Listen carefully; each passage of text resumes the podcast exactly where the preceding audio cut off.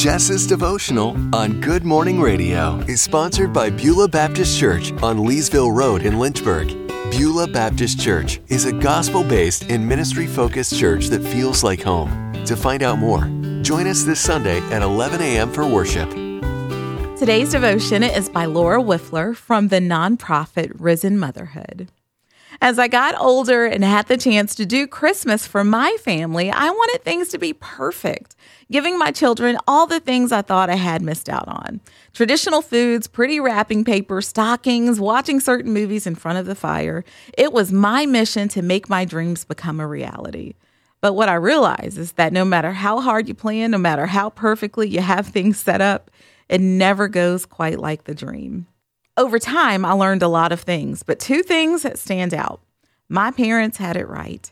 Christmas isn't ultimately about traditions. While fun and often meaningful, what's most important is family and reflecting and focusing on the birth of Christ.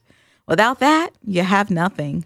Now, this is easy in theory, but much more difficult in practice. Staying focused in a world working hard to distract you takes effort and intentionality. It doesn't have to be perfect or complete today or ever. The trick is the slow build in traditions. I can try a tradition one year and throw it out the next. I don't have to make this year the pattern for all the next. The only constant I need is Christ. So this year, no matter what your life looks like, remember what matters. Go crazy with your decorations, have a blast with fun activities, watch movies, and savor opening presents.